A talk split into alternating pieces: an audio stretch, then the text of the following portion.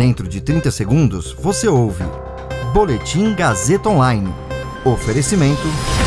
Se você tem muito o que dizer e quer escolher uma profissão para dar voz às suas ideias, a Faculdade Casper Libero é o seu lugar. Jornalismo, publicidade e propaganda, relações públicas, rádio, TV e internet. Todas as possibilidades abertas. Acesse casperlibero.edu.br e conheça as infinitas rotas que o mundo da comunicação oferece.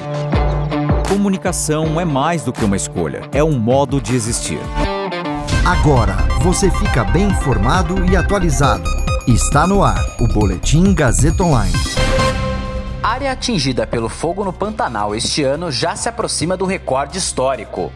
Brasil perdeu 15% dos seus recursos hídricos nos últimos 30 anos.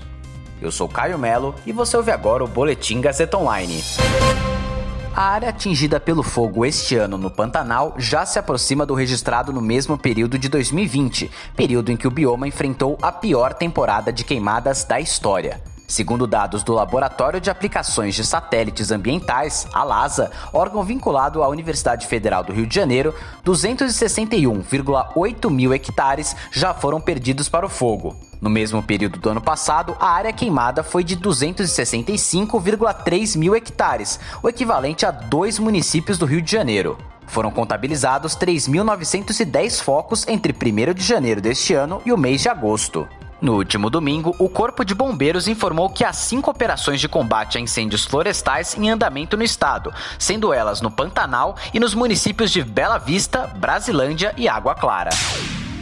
Ainda no assunto ambiental, um levantamento inédito do MAP Biomas, uma iniciativa que reúne cientistas e ambientalistas para mapear o país, revelou que o Brasil perdeu 15,7% de superfície de água nos últimos 30 anos, o equivalente a 3,1 milhões de hectares de superfície hídrica. O levantamento mostra que em 1991 a superfície hídrica do país era de 19 milhões de hectares. Em 2020, essa área foi reduzida para 16,6 milhões de hectares, uma redução equivalente a mais de uma vez e meia a superfície de água de toda a região Nordeste em 2020. As maiores reduções da superfície da água encontram-se próximas às fronteiras agrícolas. Isso sugere que o aumento do consumo, a construção de pequenas represas em fazendas, que vem junto com o desmatamento e aumento de temperatura, são fatores que podem explicar a diminuição da superfície da água no Brasil.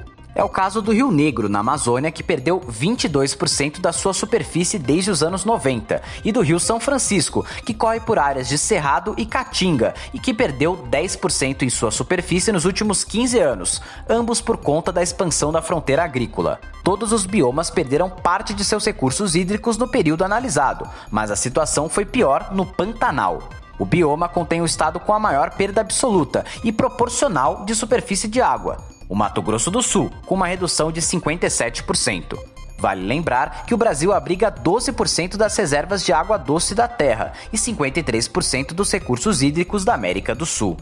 Esse boletim contou com suporte técnico de Agnoel Santiago, supervisão técnica de Roberto Vilela, coordenação Renato Tavares, direção da Faculdade Casper Liber e Gazeta Online, Wellington Andrade. Você ouviu Boletim Gazeta Online. Para saber mais, acesse radiogazetaonline.com.br.